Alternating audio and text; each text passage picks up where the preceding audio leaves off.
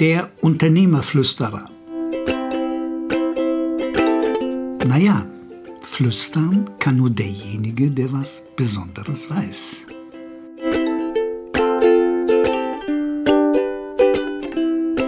Arbeite bis zu deinem Tod. Also, folgende Story von mir. Als ich das erste Mal in Miami war, geschäftlich, hatte ich am Sonntag einen halben Tag Zeit. Vor dem Abflug habe ich mir ein Taxi geschnappt und dem Taxifahrer gesagt, fahren Sie mich bitte mal zweieinhalb Stunden durch Ihr Miami. Zeigen Sie mir einfach bitte mal Ihr Miami. Und nach einer Weile gucke ich ihn so von der Seite an und sage zu dem, sagen Sie mal, Sie haben aber gar nicht das typische Gesicht von so einem Taxifahrer. Sie gucken mir einfach viel zu intelligent. Ah, sagt der junge Mann, das haben Sie gut beobachtet. Ich habe was ganz anderes gemacht. Ich hatte ein Unternehmen in New York und äh, ich bin jetzt äh, 67 und habe das vor zwei Jahren verkauft. Und mein Traum war, in Miami zu leben, South Beach natürlich, Golf zu spielen und Tennis zu spielen. Und das den ganzen Tag. Das hat dann funktioniert, einen Monat. Dann fehlt mir die Tennis- und äh, Golfpartner. Hatte immer keine Lust mehr, mit diesen uralten Leuten zu spielen.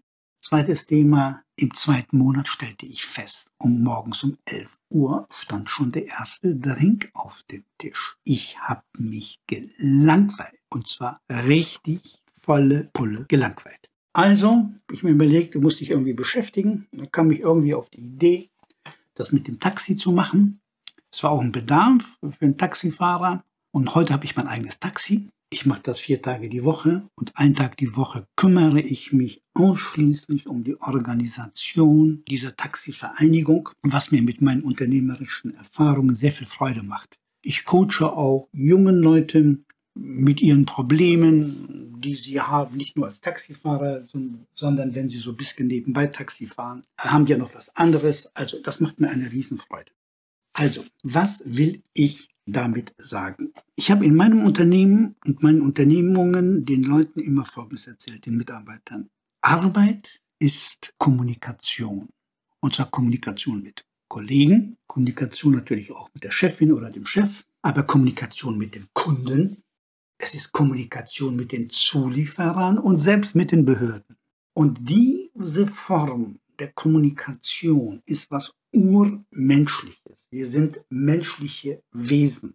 Wir sind in der, auf der Arbeit, wie man im Ruhrgebiet sagt. Wir sind auf der Arbeit verbunden mit ganz unterschiedlichen Alterskategorien. Das macht die Sache doch auch so schön. Wenn du auf Rente bist, wenn du deine betriebliche Altersversorgung oder den Gewinn, den du mit dem Verkauf deiner Firma erzielt hast, wenn du dabei bist, das dann zu verfrühstücken, ja verdammt nochmal und zugenäht. Es gibt nichts langweiligeres, als in so einem Hideaway auf Mauritius an der Bar zu stehen, neben sich den reich gewordenen Bauunternehmer oder sonstigen Unternehmer zu haben, der in seiner Selbstgefälligkeit die teuren Getränke in sich hineinschlürft, nichts zu sagen hat und neben sich eine wasserstoffblonde Bordstein-Madame.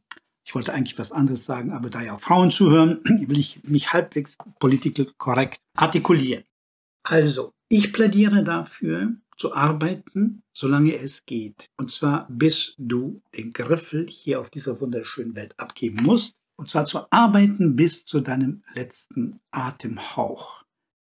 Guck dir die Musiker an, nicht nur Top-Musiker, sondern auch ähm, sonstige Musiker, die davon leben. Die arbeiten alle bis ins hohe Alter und die haben Freude daran. Ich kenne einige der Top-Musiker, die haben richtig Freude daran. Musiker selbstverständlich auch. Der Punkt ist, wenn du arbeitest und dir vornimmst, wirklich bis zum Ende zu arbeiten, dann hältst du dich ja auch fit.